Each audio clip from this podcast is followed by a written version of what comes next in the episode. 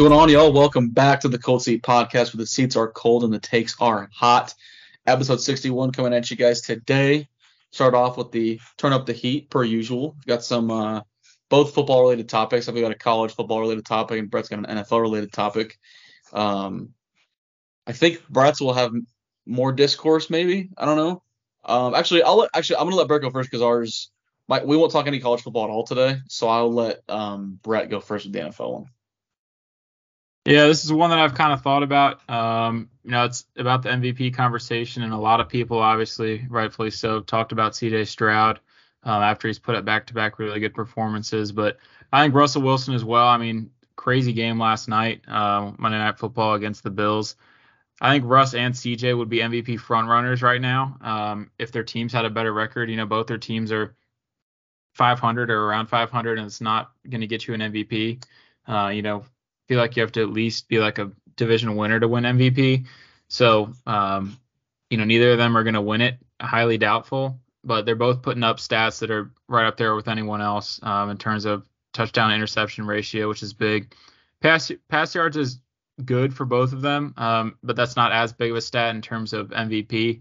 Um, it's more, you know, how often you turn the ball over, how many touchdowns you have, stuff like that. So I think both those guys have had really under the radar seasons. CJ's getting a little more attention now, just being a top rookie, doing really well. Um, he's been getting a lot of attention the past few weeks, but Russ has done really well. I know people kind of wrote them off after the dumpster fire last year. I think Sean Payton's done a good job with them so far. Um, they've won close games. They have lost a few close ones as well, but pretty much they're doing how I expected. I thought their offense would be a little better than it is, but I mean, even though it isn't, Russ is doing a really good job. I mean, he's doing basically everything he can um, with what he has, and like like I said, him and CJ have done had really really good years. Yeah, CJ CJ for sure. Um, I think the thing that CJ will get knocked on is the lower number of touchdowns as compared to his peers, and then the completion percentage is considerably lower. That said, he's thrown, he only thrown two picks this year. Um, when you look at the leaderboard, I mean, there's a lot of guys who have thrown. I mean, shoot, Josh Allen's thrown the most picks in the league. Mahomes has thrown eight. Hurts has thrown eight. So um, it's not. It, listen, throwing throwing two picks is, is really impressive given the fact he started a bunch of games. Um, I know CJ is currently second in league in yards, um, which is great. He's he's got 291 yards per game, which I mean, we say it doesn't matter as much, but it, it's going to count for something, right? It's to be to matter. Um, although the yards leader right now is Sam Howell. Granted, he's only he's played 10 games as opposed to CJ, Tua, Goff, Mahomes, Prescott, Herbert, Hurts, all these guys have played uh, have played nine. Um, they're kind of on the next within like hundred or so yards of those guys the top. Um, but I mean, look at quarterback. I mean, I don't know if ESPN's QB rating is that much of a tell or QBR is that much of a tell. Um, like the top five in QBRs: Brock Purdy, Pat Mahomes, Dak Prescott, Josh Allen, Justin Herbert, and then it's Goff, Hurts, Tua, Kirk. Stroud's at ten. So however you want to look at QBR, you can. Um, I don't know if it's a great indicator. I think there's a lot of advanced metrics to use,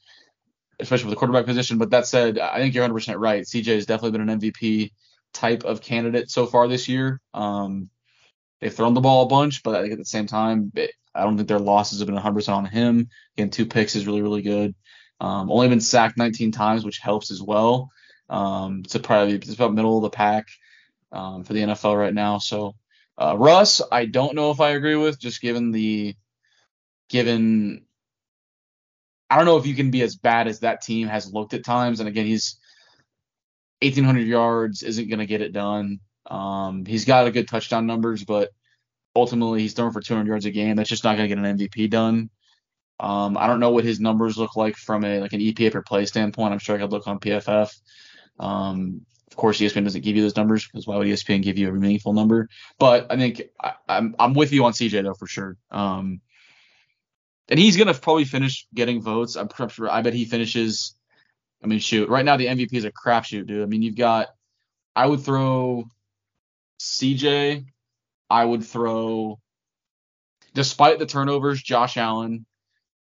I would throw Joe Burrow and Justin Herbert are all on teams right now that have not won enough games to qualify for their for qualify them for an MVP, yet they're having MVP caliber seasons. Um, all of those guys have also had a couple bat like a couple like couple stretches of like two or two bad games, two or three bad games. Burrow started the year bad. Herbert played not very well after he broke the finger. CJ's had a couple rookie games where it's just like, man, that's just that's a rookie performance. I think against Carolina, it wasn't phenomenal. Um, a couple games start the year maybe. Um, Allen obviously like last night's an example of that. So I think there's some of this again, some of those guys are on teams that um, aren't going to be good enough to win an MVP, and also are have had a couple performances that have been really bad. So or I guess bad to the level of which of play which they had the whole year. So um, I'm curious to see who the MVP ends up being. If I had to pick right now, it's probably I, I can't pick off these stats obviously, but kind of conventional knowledge would tell me it's probably Lamar or Jalen, just kind of given how their teams have been, knowing how this award is handed out. Um, don't think it's going to go to Mahomes this year, just given the way that that team. I don't know how they played offensively, but just I just don't think they're going to give it to Mahomes back to back. They don't really like to do that. I know they gave Rodgers back to back MVP, but it was like dude threw like 50, almost 50 touchdowns and no picks. Like they had to give it to him. So I think if we have a competitive race, they won't go to another can back to back candidate if that makes sense. But um, agreed. CJ has been awesome this year. Um, definitely having an MVP caliber year. Just going to kind of depend on how they, they finish the year, where how many votes he's going to get. But uh, my hot take this week: Urban Meyer, next head coach in Texas A&M in College Station. Um, couple reasons. Number one, Texas A&M took the big swing on a risky-ish candidate with Jimbo, and they I would say, given I know they're six and four, but given the the amount of talent that they possess and that they have possessed the last few years, there has been nobody that has done less with more than Texas A&M in the last five years. Um, you could argue Texas or shoot even like Michigan. I don't know what Michigan lost five prior to the last couple years. Michigan's up there as well, Miami as well, Florida, but um, Texas looks really good. I mean, obviously they're a top seven team right now. I think you look at the other teams don't really have the. I mean, Texas A&M had a an all time great recruiting class, and they're all juniors. Like it's done nothing for them. So, um, even the guys, kind of in the past, it's just not been very good, like at all. So they're going to take the swing. There's no more desperate program in college football than them right now. I, I don't. I genuinely think that there is not a, de- a program in college football that is more desperate to get back to winning than Texas A&M is. Um, there have been some wild names thrown out for them, and I, we can get to that in a second. I'll let you give your thoughts before I get kind of to that portion of it. But I don't know why there are some writers that think they could land Dan Lanning out, like take him away from Oregon. Um, I think that's blasphemous, but whatever. Um, I think Oregon is a clear multiple steps ahead of what Texas A&M is right now. So that's an example of it. But um, yeah, I think Urban Meyer is the next coach. It's a, it would be. I don't think he's. I think he's too damaged of goods at this point. But um, they've shown they're willing to spend the money to get a guy like that, and I think they're desperate enough to to deal to do do the deal with the devil. I, genuinely, there's not a more de- they have shelled out so much money. It's unbelievable and I think they're I think they're gonna make the move and they're gonna hire Urban. That's just what I that's kind of the vibe I get from them right now. Yeah, I mean I wouldn't be shocked. Definitely a move they would make, like you said. Um, but I don't know if they will. I mean, he's definitely a candidate for them, I would think, but I just I don't know what they're looking for, honestly. Um, you assume they want a guy that's been proven that's done it at the highest level, and he's he has. Um, but like you said, with what he's been through since then, um, may lead them in another direction. But I don't know. I mean, I definitely wouldn't be shocked. Um, you know, hot take a little bit, but I think this is definitely an option for them, uh, being you know one of the biggest programs that would probably do this. So um, that's our hot takes. Two pretty good ones, um, football related. Moving on to MLB here, uh, we got a little bit going on. So first of all, a couple managerial hires uh, by the Astros. Dusty Baker retired, and the Astros promoted their bench coach, Joe Espada, as their new manager. And then the Brewers, uh, Craig Counsell left the Brewers for the division rival Cubs, and they also promoted their bench coach Pat Murphy to their manager. So a bunch of a uh, couple guys that haven't previously been managers of an MLB team getting their shot here, so it'll be interesting to see how that goes for them. Obviously, both of them in pretty good uh, with pretty good rosters, being that both of them were are now a part of top five teams from last year. Um, so hopefully they do well. We'll see how it goes. Uh, but yeah, a couple more new guys added to uh, the manager role. Yeah, I'm not surprised by the Houston Astros move. I, I think that kind of when those who are in the know with the Astros when Dusty was going to retire seemed like Espada was a very looking at back at it now, kind of looking at when they hired him today and looking at some some tweets from folks afterwards. It sounded like he was a, a candidate from the jump, and then um, similarly with, with, the Brewers, I think they could have gone looking, but I think they wanted to stick with an in-house hire.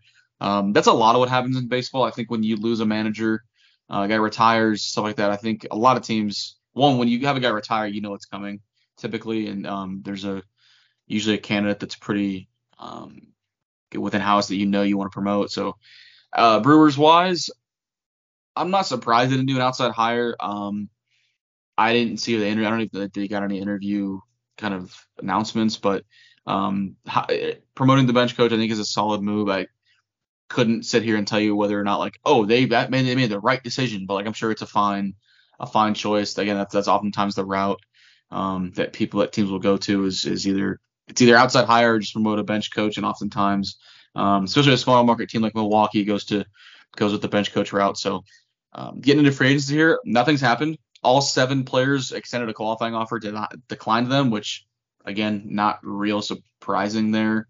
Um,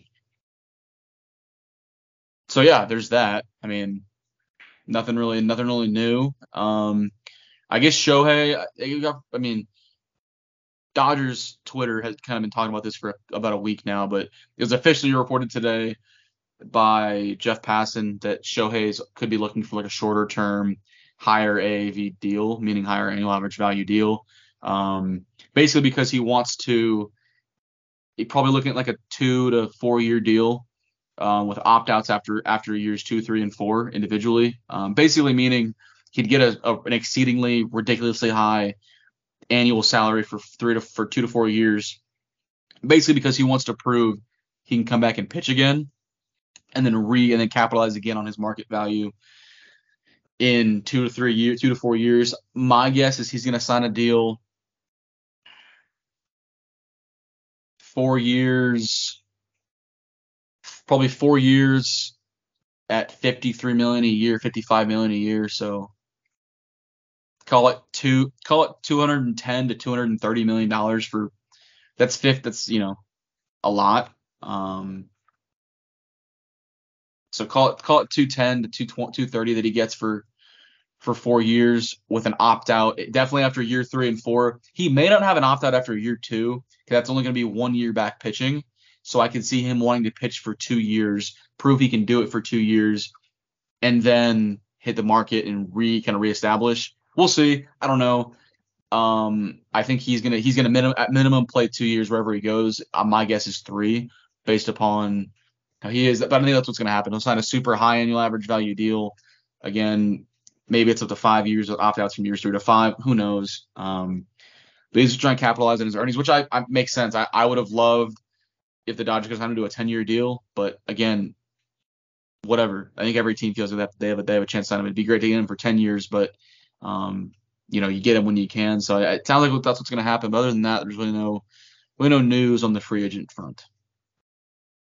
Yeah, no. Um, we're hoping for something by now, but you know what? Eight days in, and we haven't gotten anything yet. Um, in addition, Not nobody super signed. surprising, right? But wishful thinking, right? So yeah, nobody signed their qualifying offers either. So all those guys that were extended the 23 million, whatever, um, deals by their team that they played for last year.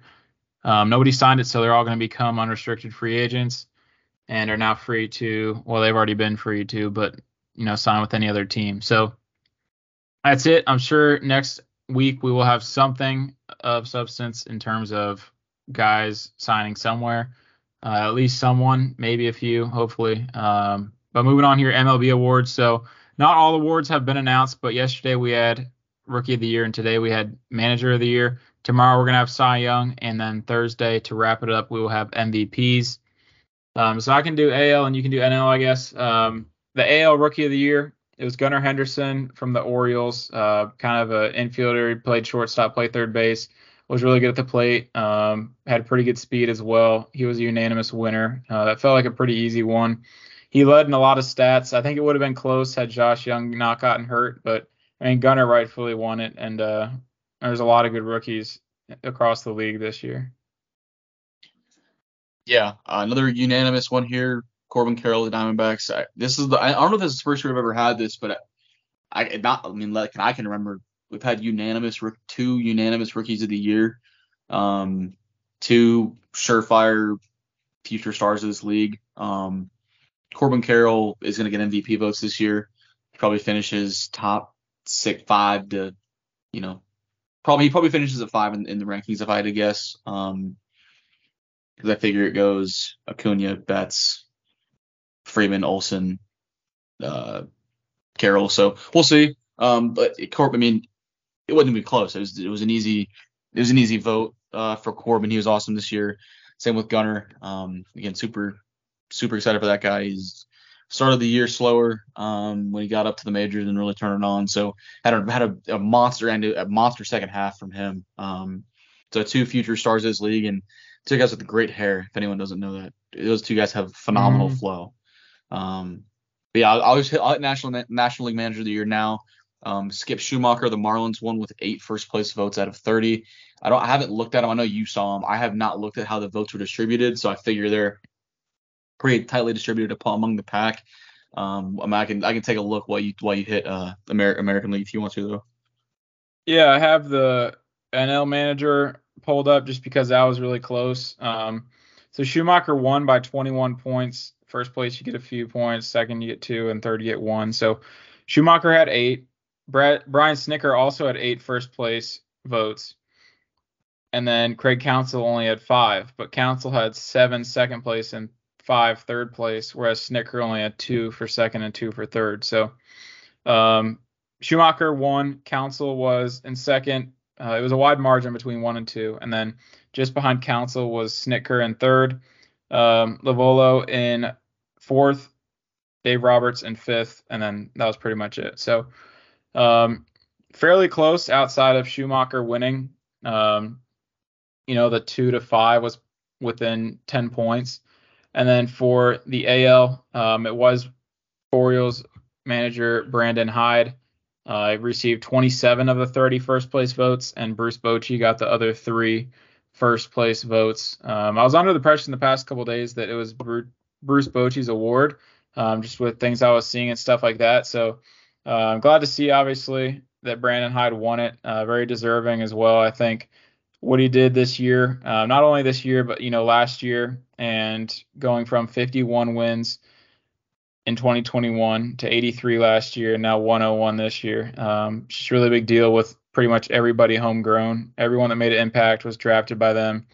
And it pays off now because now they have the 24th pick in the draft, and then because of these awards, they also have the 32nd and 33rd. So um, they can load up again, load the farm up, and hopefully bring in a couple vets, you know. But what he's done, um, he's done a great job. He's pushed a lot of the right buttons throughout the whole season, and unfortunately, it didn't result in much uh, in the playoffs, but still a really good season and uh, looking for more progress to come.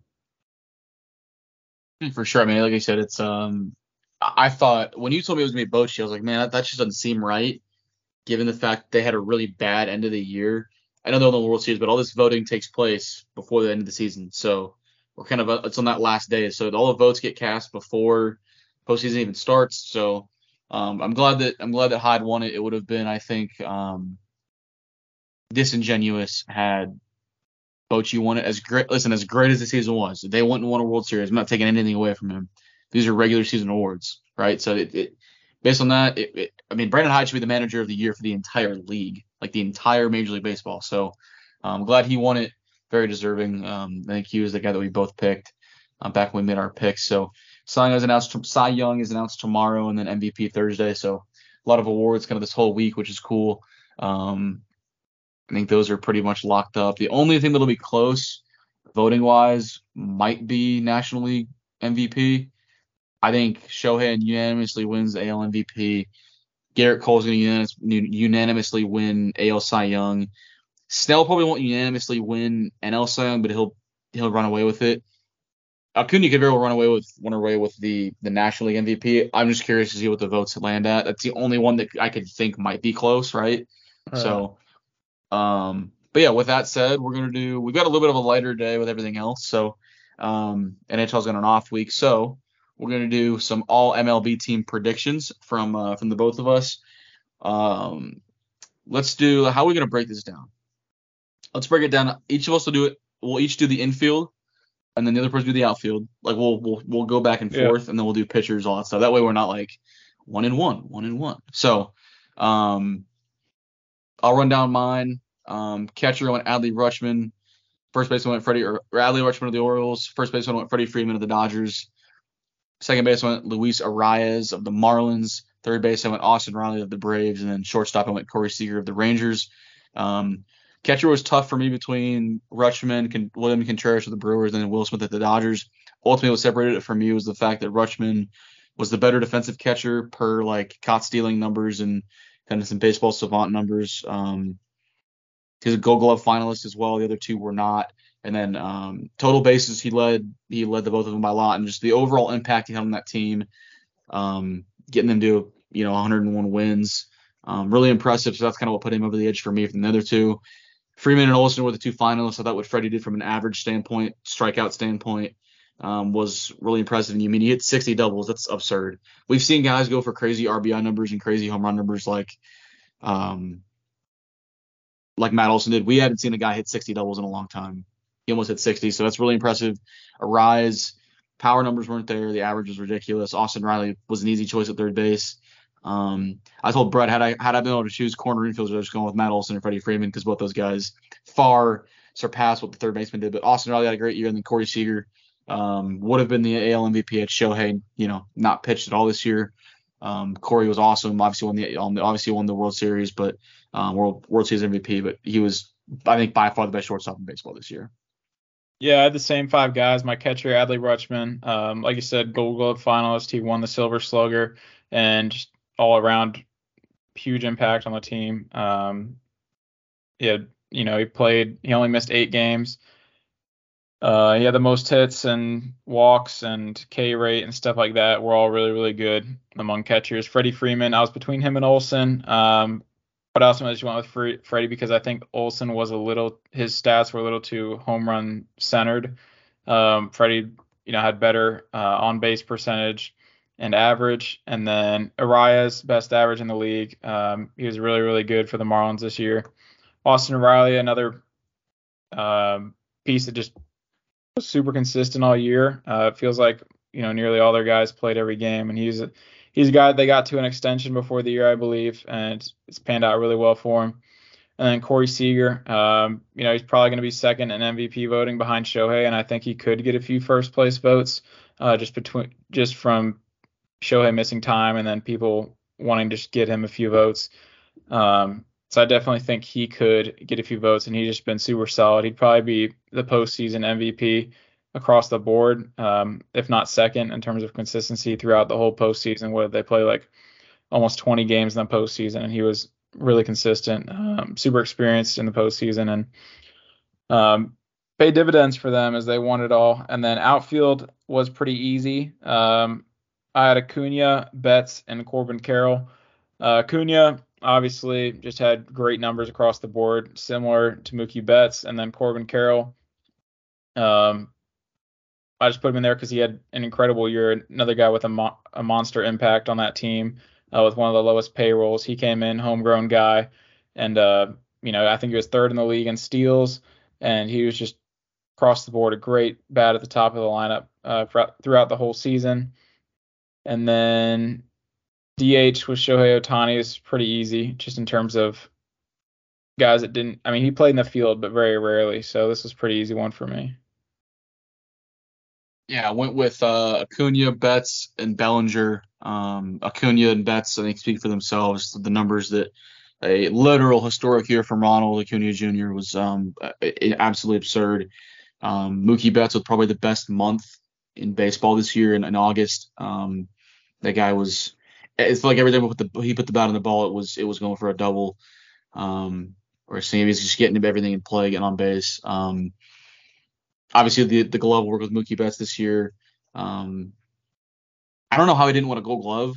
I'm a little bit appalled by that. Um, how he didn't win the utility Gold Glove, I don't know. He played Gold Glove defense at two positions, and it also that flexibility allowed them basically kept them alive for the entire second half of the year. Um, so I, no disrespect to I know he's an awesome fielder, but I thought that him winning the Gold Glove over Mookie Betts was egregious to say the least. Um, that said, the guy was an, incredible short. I mean, he moved at shortstop for like 10 games when Miguel Rojas got hurt. I mean, the guy was great there, great at second base, great in right field. Um, like I said, that to those, two guys kind of speak for themselves. Um, and then I went with Cody Bellinger mainly because one, it was a career vitalizing year for him. The numbers are, are pretty eye eye popping when you actually go look at them. Um, if I go pull them up, I mean, batted. Oh my goodness. Thank you. Thank you, CBS Sports. Um, if I can get my ad blocker to stop doing that. Um, well, I must have to disable. So Cody Bellinger, 307 batting average. Um, he hit. If it will stop moving. Let's see, 26 homers, 97 RBIs, 20 stolen bases, uh, OPS of 881, slugged the 525. Just really, really, really impressive year from him. Um, obviously, elite, elite defense from him always. Um, I don't know if he won a Gold Glove this year. I, I don't know who won the Centerfield Gold Glove for the for the the National League. I, I don't know. I don't remember. But um, nevertheless, an outstanding year from from Cody, um, and was really what kept that Cubs team afloat to kind of in the second half of the year. They had a lot of pitching issues. A lot of guys get hurt. Uh, he was kind of the one constant for them, and um, gonna get himself paid this offseason for sure. But went with him. Um, did you say your DH? Yeah. Okay. I went with Shohei Ohtani of the Angels, obviously. Um, do want to give a shout out to Yordan Alvarez, JD Martinez. Two guys had awesome years at the DH spot, but ultimately when this guy exists, um, he's gonna win the LMVP for the DH as long as he plays the qualified games. He's gonna win it every single year. Um, pitchers, I went with um, Gerrit Cole, the Yankees, Blake Snell, the Padres, the two presumptive Cy Young winners. My third pitcher went with Zach Gallen. It was tough. Um, bunch of guys were in the mix. Um, Justin Steele was a guy, lesser known name in the mix that had a great year for the for the Cubs. Ultimately, went, went with Zach Gallen. Um, guy was really really steady all year. Really anchored that that that rotation, especially when they were having a tough time, kind of the middle of the year out of the All Star break. Didn't finish the year particularly strong. I thought he could have had a Cy Young case had he finished the year strong, but a couple couple not great starts to end the season. That said, thought he had a really really good year this year. Um, kind of across the board, it wasn't like um, a couple guys who had like were dominant in one stat. He was really really steady across the board. I thought so. Went with Zach Gallen, and then my two relievers went with Evan Phillips of the Dodgers, Devin Williams of the Brewers. Uh, one, I wanted to pick two different names than Brett picked. I know relievers are so they're all over the place. Um, there's a lot of really, really great relievers. Wanted to pick two different names to them talked about. Evan Phillips of the Dodgers was the primary closer for them this year. A lot, really, was the high leverage reliever for them. Pitched a lot in the eighth inning, seventh inning, uh, also the ninth inning. Guy was unhittable for a lot of time this year. Really, really good numbers. Um, awesome wipeout slider. A really, really good two seamer. Um, so with Evan Phillips, then Devin Williams. Um, for those that follow Pitching Ninja on Twitter, you definitely know that Devin Williams is a reliever for the Brewers. Primarily their closer now. Um, came up as a reliever when Josh Hader was there, took over the primary closing role when they moved Hader last year at the deadline. Mainly they made the part of move, partly moved him because he's a free agent this year, and you know they had Devin Williams who's arguably better than him. Um, this guy throws maybe the sickest changeup in baseball. Uh, I believe I believe uh, I believe Pitching Ninja calls it the airbender slider or airbender changeup. Um, it's ridiculous. It's absurd. Um, the guy's arguably the best closer in baseball. I know that he never. I don't think he had the save numbers, but there's a couple other guys. But I think Clase led the league in saves this year. I don't remember. I think he had 44. That was the league lead. But um, 36 saves. Guy's ERA was under two. Um, it's just an, he's an absurd pitcher. Um, nasty stuff. So wanted to get him on there for sure. And um, yeah, those are my those are my pitchers. Like I said, Cole and Snell were kind of the presumptive Cy Young guys, and then um, wanted to pick some different names for the other three. Yeah, I like it. I'll run down mine. So I still have Snell and Cole as well. Um, Cole was, I mean, he led the league in ERA, or excuse me, Snell led the league in ERA. Cole was just behind him. Um, two guys that played just super well. I mean, what you expect, two vets that have done it at a high level, especially Gerrit Cole for a while. And then Sonny Gray was my third, another guy. I think he was third in ERA, um, around a two eight. He kind of went vintage Sonny Gray this year. I know he was one of the top guys, you know, six, seven years ago, but he he was really just locked down for the Twins this year. Uh, what helps them, what helps propel them to that division title and kind of separate themselves from the Guardians. And then my relief pitchers were Emmanuel Clase, who uh, was probably the best reliever last year, but he led the league in saves this year with 44. Um, by five, he edged out Camilo Doval of the Giants. Another guy was Felix Bautista of the Orioles. Um, you know, obviously a little biased here, but I think Felix was 11 saves off or 10 saves off, and he missed the final like 30 something games of the year. Um, I mean, both those guys just had really strong years. Unfortunate that Felix got hurt. Uh, a few guys yeah. on this list that you know had their season cut short, including Shohei. But um, I mean, yeah, relief pitchers I thought were overall up from last year, and I mm-hmm. think starting pitching was down a little bit. So, mm-hmm. um, you know, Clase, the saves leader once again.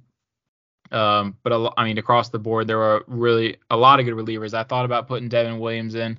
Uh, Alexis Diaz of the Reds was another really big name that kind of propelled them to a push that led to pretty much the final final week. Uh, Jordan Romano was another big name. So there are just a lot of good relievers this year, and then I'm not even mentioning Josh Hader, who's always been pretty solid. So um, you know, those are all MLB team lists uh, as the season concluded about 10 days ago.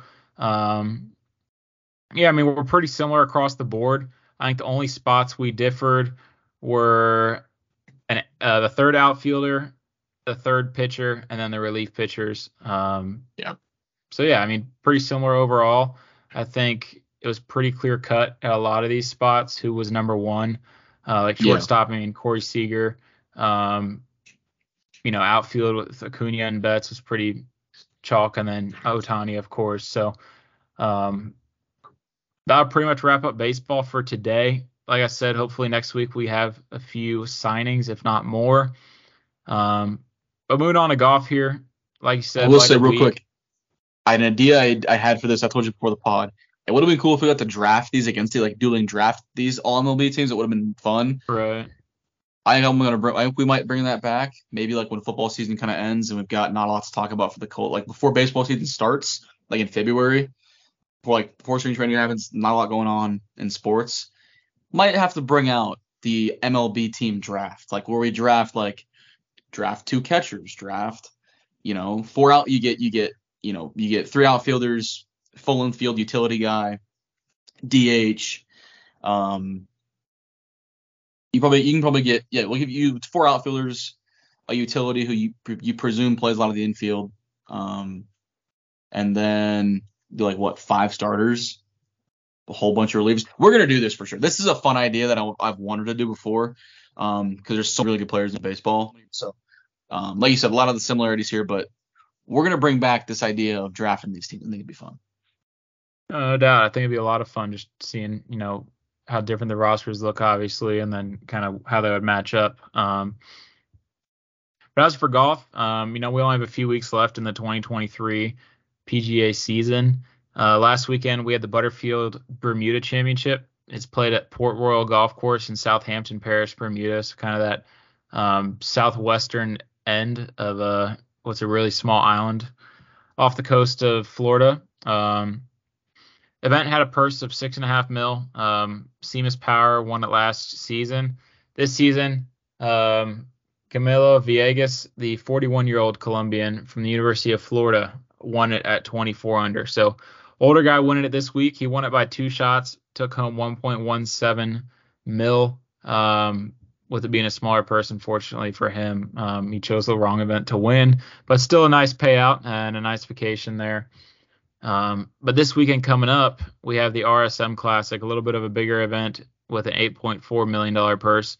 Uh, one of my favorite courses, um, personally, just that I want to visit is the Sea Island Resort, uh, the Seaside course on St. Simon's Island, Georgia.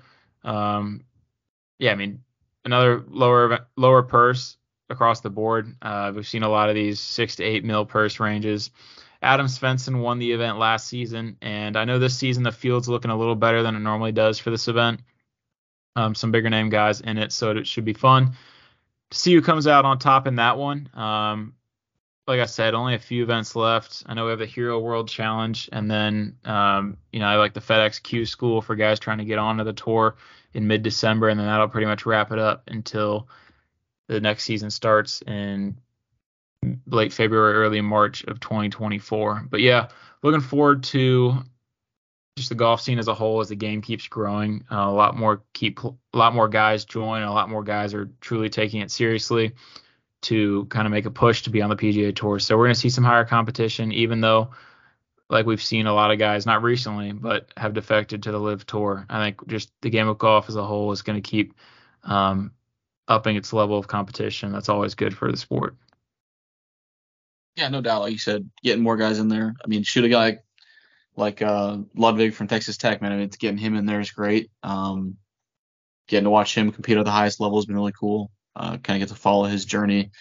Kind of getting his getting his tour card, getting onto the tour has been really cool. So that's just an example of, of what the game's going to keep growing. Obviously, he was probably going to get on the tour regardless of the LIV being a thing, but just you know, we get to see more guys. I think more people have golfers that they can individually follow because it's just more chance that someone's you know has some sort of a relation to a pro golfer, whether it be yeah, you know same university, same hometown, same state, whatever it might be for somebody.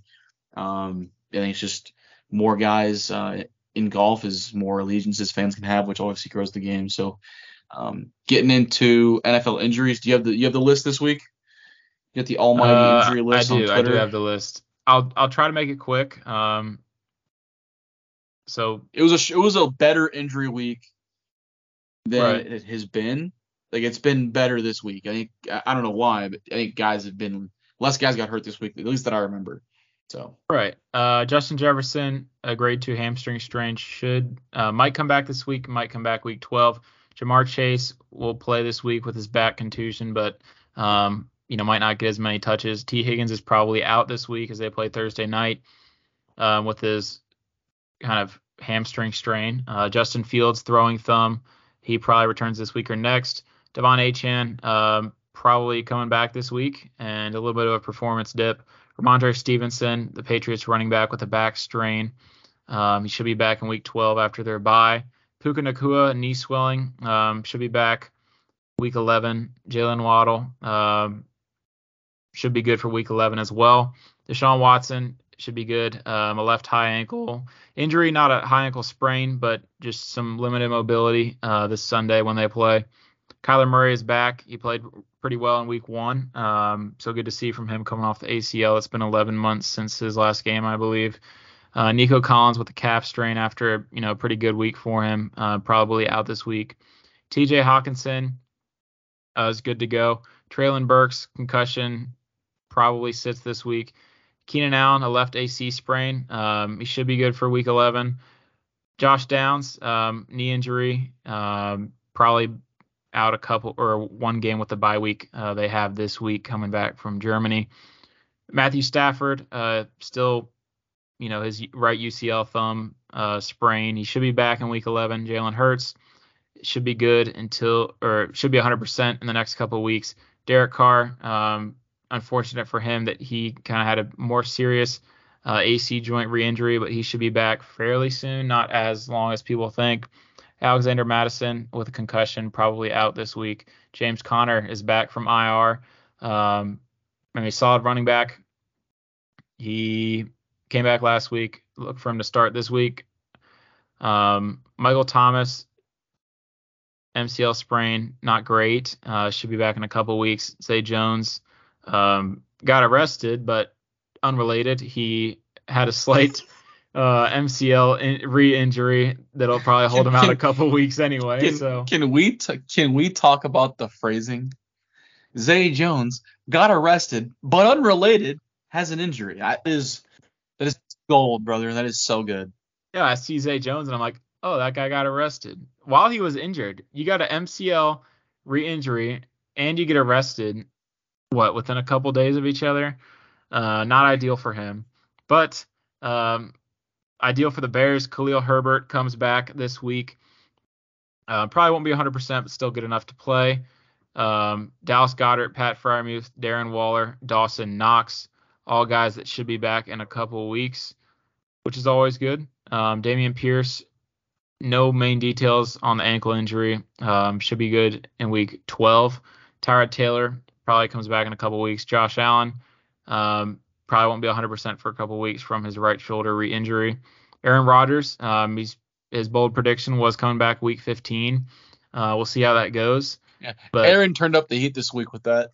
Right. There's, I don't know. Oh, I don't know. Insane. I don't know how that'll go, but um, something to look out for, obviously, since he injured it on opening weekend, and then Ronnie Stanley uh, re-aggravated his knee and ankle. So interesting scenario there, but he should be back in a month or so. So that's pretty much it in terms of the main guys. Um, yeah, I mean, a lot of these are just updates on guys. No one really, no big name guys really got tweaked. I know for the Ravens at least, Ronnie and Marlon, two big name guys that did get beat up this week, but however should be back in a couple weeks at the worst. So, um, yeah, I mean, across the board, it was a good bit better this week than what we've seen over the past few weeks, which is always good to hear.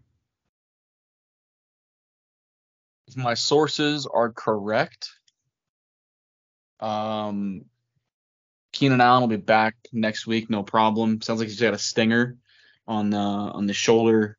A little bit concerned when it happened, knowing he's got it's been a bad shoulder for him um, in the past, but nonetheless, like he said, like I said, should be back for him.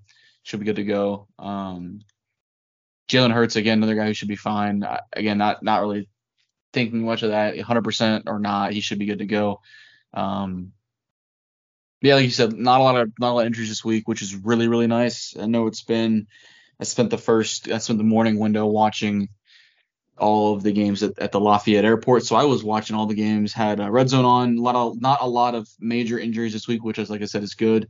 Getting some guys back from injury pretty soon. Obviously, Justin Jefferson's the biggest name, probably coming back in the next week or so. Um, and Aaron Rodgers obviously he did his own turn up the heat this week, saying he's going to play in December, which is wild. I mean, he, he there was a clip after the Monday night game against the Chargers where Derwin James is like, "When are you gonna get back?" He's like, "Give me give me a couple weeks," and people were like, "Oh my God, he's gonna play by November, late November," and he's like, "Hey guys, let me walk that back." Like it's just we're just talking, right? Like I'm not being literal.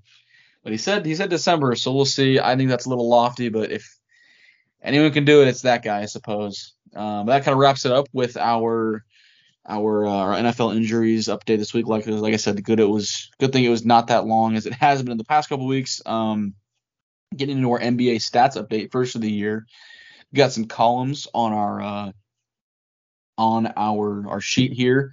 Um, I can take the top two. You get the middle two, and I can get the one on the left if you want. Yeah, whatever. Okay, I mean, cool. Got an um, even number. Yeah points per game. Uh, I'll start in. Uh, I'll go from go ascending order from five to one. Nikola Jokic of the Denver Nuggets. I think everyone knows who that guy is. 29.8 points per game for the, rate the two-time reigning MVP. Uh, Kevin Durant of the Phoenix Suns, 30.0 points per game. Steph Curry, Golden State Warriors. I'm not. I don't know why I'm saying his team. We know who Steph Curry plays for. Uh, 30 30.7 points per game. Joel Embiid, 32.4 points per game, and then Luka Doncic holding court at the top by 0.2 points at 32.6 points per game, just ahead of Joel Embiid. Um, no shock here. This is if you told me this is what the list would be to start the end of the year, I would say cosign, cool, looks good to me. Um, obviously Kevin Durant, maybe the most maybe the most prolific scorer in the NBA's history. Um, obviously Jokic and Embiid up here, two dominant big men. Steph Curry, hot take, greatest point guard of all time. I don't know if that's crazy. Yeah, maybe. No, that's crazy. I mean, Magic played better defense, but like Magic was also six nine against dudes who were six feet tall. So yeah, plumbers. I don't know. Maybe that's a hot take. Um, and then obviously Luka's been, um, again one of the most prolific scorers since he came into the NBA. So no surprise here. Expect this to be, um, pretty standard as we go out the rest of the year. Yeah, no doubt. Um, rebounds per game. So at five, we have Anthony Davis at 12. For DeAndre Ayton, who is now on the Blazers at 12.2. Domantas Sabonis, who's still on the Kings, uh, pretty good year last year for them. He's at 12.4. Rudy Gobert on the Timberwolves at 12.8, and then Jokic is at the top with 13.7. So fifth in points and first in rebounds. Uh, pretty nice formula. We're gonna have just so we're clear, Jokic is averaging 30 a game, almost 14 boards, and he is in the top five in assists per game. Can we appreciate the fact we might be witnessing one of the greatest big men of all time? I mean, genuinely, this guy is ridiculous. Yeah. He's a true five. 30 a game, like that's great. Like that's not I'm not I'm not I'm not like turning my nose up to that, but like we've seen five do that in the past, right? Like we've seen guys do that in the past. 13 14 boards a game, like he may not keep that pace, but like it's not absurd either. Like we've seen guys average double doubles like that. Like the greats, right? Like you know, Shaq, Hakeem, Bill Russell, guys of that nature. Brother, I'm not gonna spoil it, but like north of eight assists a game, that's absurd. I mean, he he could average a triple double as a center. Yeah.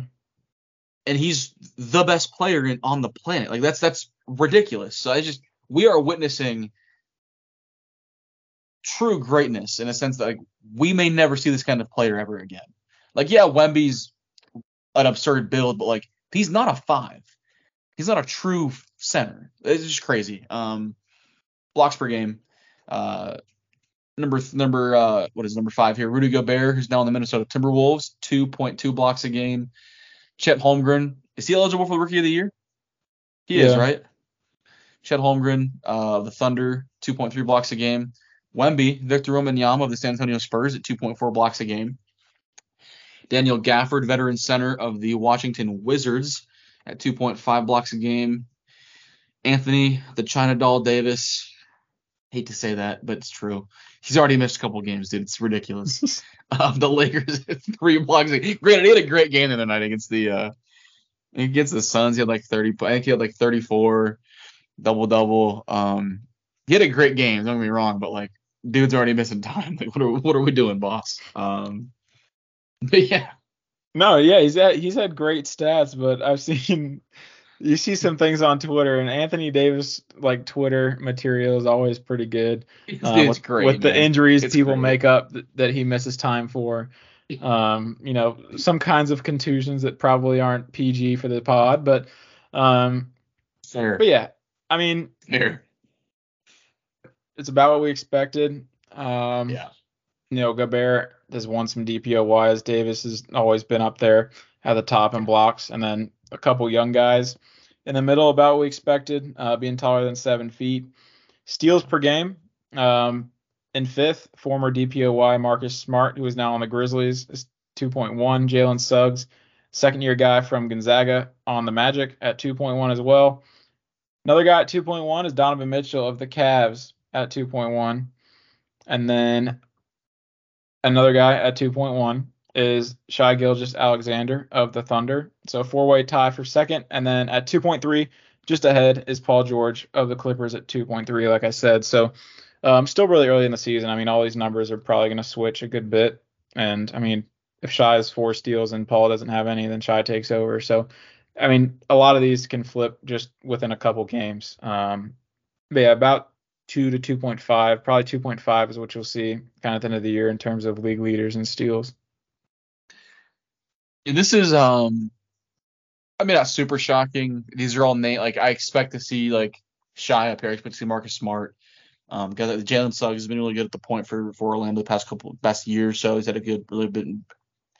If I can speak, he's been a really good defender for them. Um, so yeah, this is a pretty. good. It's always gonna be guards here, always. Um, Paul George, I, not a traditional guard, but guards the two a lot for the for the Clippers. Um, always been a really good two way player even since we, when he was with the Pacers way back when, um, when he still wore 24.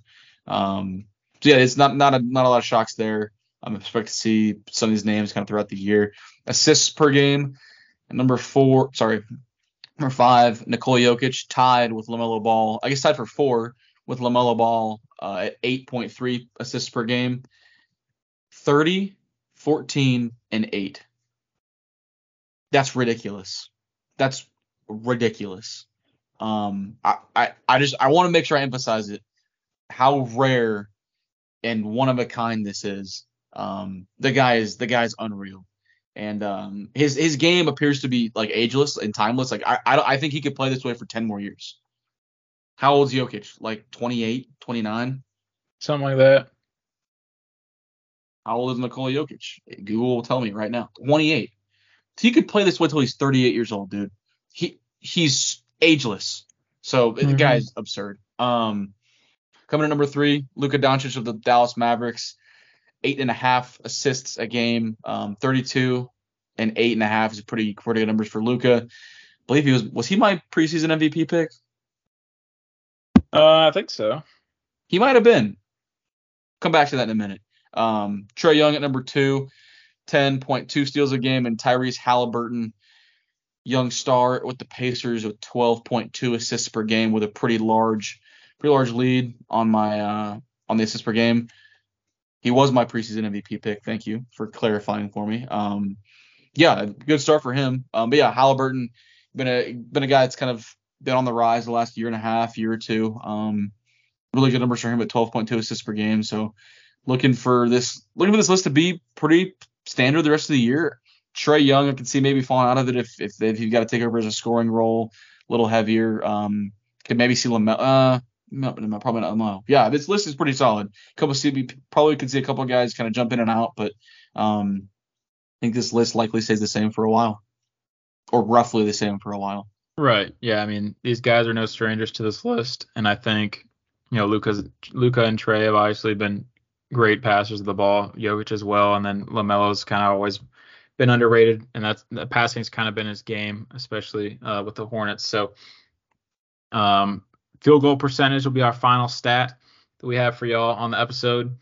Uh, so Jalen Duren's in fifth with 62.2%. So I mean, you're going to see big guys on here because you know they're taking a lot shorter shots. So um, all these guys have pretty good percentages. Um, Moritz Wagner of the Magic at 64.7, Jakob Poeltl of the Raptors at 66.7, um, Jalen Smith of the Pacers at 69.8, and then Mark Williams of the Hornets, um, 72.6. Second year guy out of Duke, um, leading the league in field percentage through what 10, 12 games. Um, pretty solid for him. Obviously, I think we're, we're going to see that number dip. I don't know if we see anyone finish above 70%, but uh, still solid numbers across the board. I mean, like you said, obviously with Jokic being what having 30, 14, and 8, um, it isn't even. I mean, it isn't even those numbers that are what's crazy. I mean, we've seen guys average triple doubles for a whole year. It's the fact that he's built the way he is, um, is you know not very athletic, you would think, and still putting up these numbers. Um, you know, crazy for him. But, I mean, like you said, a lot of these numbers are going to change very frequently, especially early. But I think that in terms of the guys that are on it, we're probably going to see these guys on it for most of, if not the whole season. So um, it's pretty much it in terms of material. Of course, closing it out with the ice bath. But for the NHL, in case you were wondering, we do have an off week. So for hockey and basketball, we're going to follow a three week rotation of where we have an off week a standings update, and then a stats update, and then an off week standings stats. So next week will be off for the NBA, and we'll have a standings update for NHL. Um, but closing it out with the ice bath. I'll get mine going real quick. Uh, pretty straightforward. Um, just couldn't really think of anything. So excited for the immaculate Thanksgiving vibes of good food and football. Um, you know, the football may not always be good, as we have to see the Lions and Cowboys play every year on uh on Thanksgiving. But hey, I mean, both those teams you know, Cowboys about what we expected, but the Lions have been, you know, really solid this year. And uh, yeah, I mean, we have three games. We had the first ever Black Friday NFL game this year as well. So a lot of good uh, football Thanksgiving week. Um, probably better than usual, just in terms of the teams that are playing are better. Um, and just the fact that we have another game on a Friday. That's always nice. And then before we know it, we're going to have those Saturday uh, NFL games that we normally get once you know college football starts to get into the conference championships and stuff like that. So lots to look forward to, and then I'm always excited for you know, when a bunch of food's in front of me. Uh, I know I'm a picky eater, and that's well documented, on, not only on this podcast but amongst others. Um, you know, there's plenty of food to be had even for picky eaters. Um, you can push the what collard greens and cranberry sauce aside, and you still have turkey and pecan pie and pumpkin pie and stuffing and sweet potato casserole, mac and cheese, whatever you want, potatoes. So, um, you know, it's a lot of fun. Always normally hanging with family as well, uh, which makes it nice. But really looking forward to it. Uh, we haven't figured out our schedule for next week with us. Um, you know, kind of going home and having a week with our family. So we got to figure that out. But uh, we'll have at least one episode next week for y'all. Uh, which I'm excited overall for the whole week and holidays and stuff like that.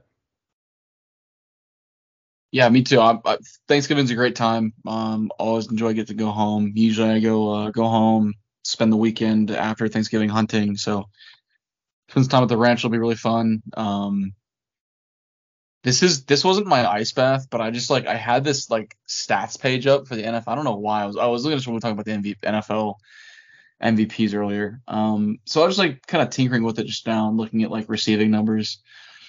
So Rachaad White, running back of the Tampa Bay Buccaneers, is third in the NFL in YAC yardage, yards after catch, at 300, 367 uh, YAC yards, which I thought, man, that's really impressive. Like, how many receiving yards does he have?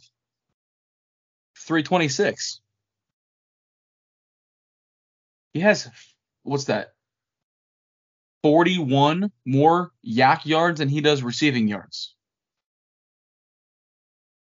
Math ain't mathing. Not sure how that I know works. how they can get to that number, but the math don't math. Um, thought I'd point that out. Um, my original ice bath was that we've got our last home game at the Jones this weekend at AT&T Jones Stadium as, as students. Um, bittersweet for sure. Um, but appreciative of the moments we've gotten to have at the Jones. Um, comes to mind. First thing that comes to mind is storming the field our sophomore year after Jonathan Garibay walked off Iowa State with a 63, 61 or 63 yard field goal to clinch a bowl game for the first time in felt like a while at Texas Tech. Um, under interim head coach Sonny Cumbie. Um, and then the following year, last year, we got to um, got to be there when they beat at the time. I think top. I think they were eight to ten ranked Texas. Um, in overtime. That was really, really cool. An overtime game against Houston last year was really cool as well. But getting to storm the field after they beat Texas in overtime was really, really awesome. Um, and then hopefully, like I said, hopefully tomorrow is a good experience. Hopefully they can clinch a bowl game tomorrow.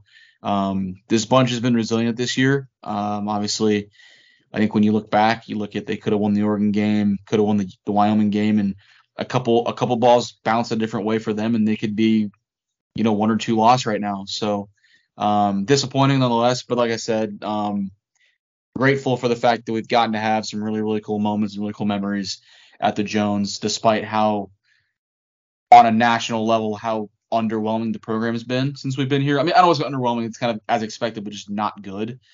Um, so despite that, we've got to make some really cool memories there. So um, excited about that. Hopefully tomorrow's another one of them. Hopefully get to watch them, watch them um, like I say, clinch a bowl and, and beat a and beat a solid, scrappy UCF team. Yeah, I know UCF coming off a big dominant win over a 15th ranked Oklahoma State in Orlando last weekend. But yeah, um, last game as a student, like you said, um, unfortunate, but you know, all good things come to an end at some point. And I think over the probably 20 games that I've been able to make it to, I know from our first one we went to together um, against UT where we were up 15 with two and a half minutes left, um, and we happened to blow it, and I got tragic, very burned. Um, Brett Brett went home like tomato red back to the dorm. Yeah, that we that had, was like I remember we got back from the game and we were like I was like Brett like we need to go buy you some aloe. Like we got in the like we got to the dorm, got in the car and drove and, like watched football in the car to the to the grocery store and came back and finished watching football that night. yeah, that Good was times, brother. one of the one of the uh, top games. I don't know how we lost that, but that was before we played defense. Um, and then sophomore year, or and freshman year, um, Garibay, we beat Baylor on a walk-off field goal. Yeah, Um, true. Yeah. I mean, back when both teams weren't that great, but Baylor was just coming off their, you know, big seasons. They ended up um, winning the conference championship that year. So that was big. Um, sophomore year, like you said, the long field goal to beat Iowa State and clinch bowl eligibility after all that had gone down that season. Sonny Cumbie uh, was a great coach, honestly, for us just in a short time before he got the job at Louisiana Tech. Junior year, um, yeah, beating UT was huge. Honestly, played pretty well at home. Um, junior yeah. year, I think, you know, everyone with TCU the new culture and stuff like that. Right. But, TCU was ugly. Um, Baylor was ugly last year. Um, yeah. So yeah, I think overall, um, junior year was pretty solid, and then this year we haven't had that big home win that we normally do. Um, I feel like TCU was probably the biggest, and I mean I didn't think that was a huge win. TCU isn't that great. We were favored, um, but still looking for them to close out the win, close out with a win at home and clinch bowl eligibility this upcoming Saturday. Um, but yeah, like you said, I mean, a couple plays go the other way. Maybe we're sitting at eight and three right now. So, uh, or eight and two. I don't know. Um, I mean, we barely lose to West Virginia.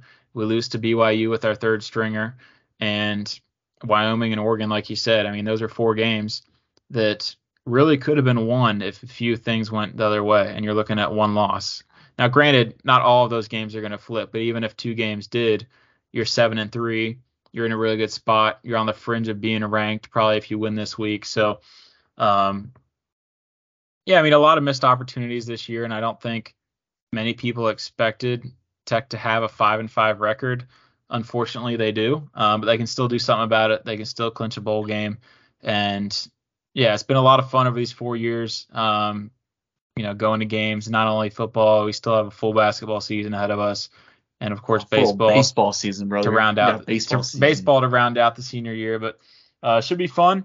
I'm looking forward to it. Um, but yeah, I mean, definitely gonna have to come back in the future years uh, when. I'm no longer here to come to a, a game or two every year. Um, a lot of fun, especially with all the improvements that they're making, not only uh, to the stadium, just but just within the program, recruiting class, stuff like that. So it's gonna be a lot of fun to see their progression. Um, but yeah, definitely a bummer that it's gonna come to an end this Saturday uh, with the final game that hopefully clinches bowl eligibility.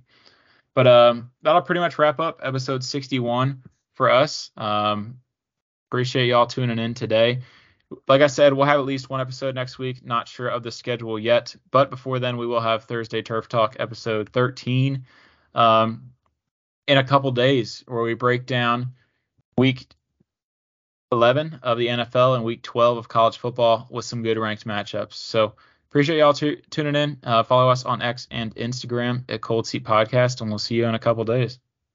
See y'all then.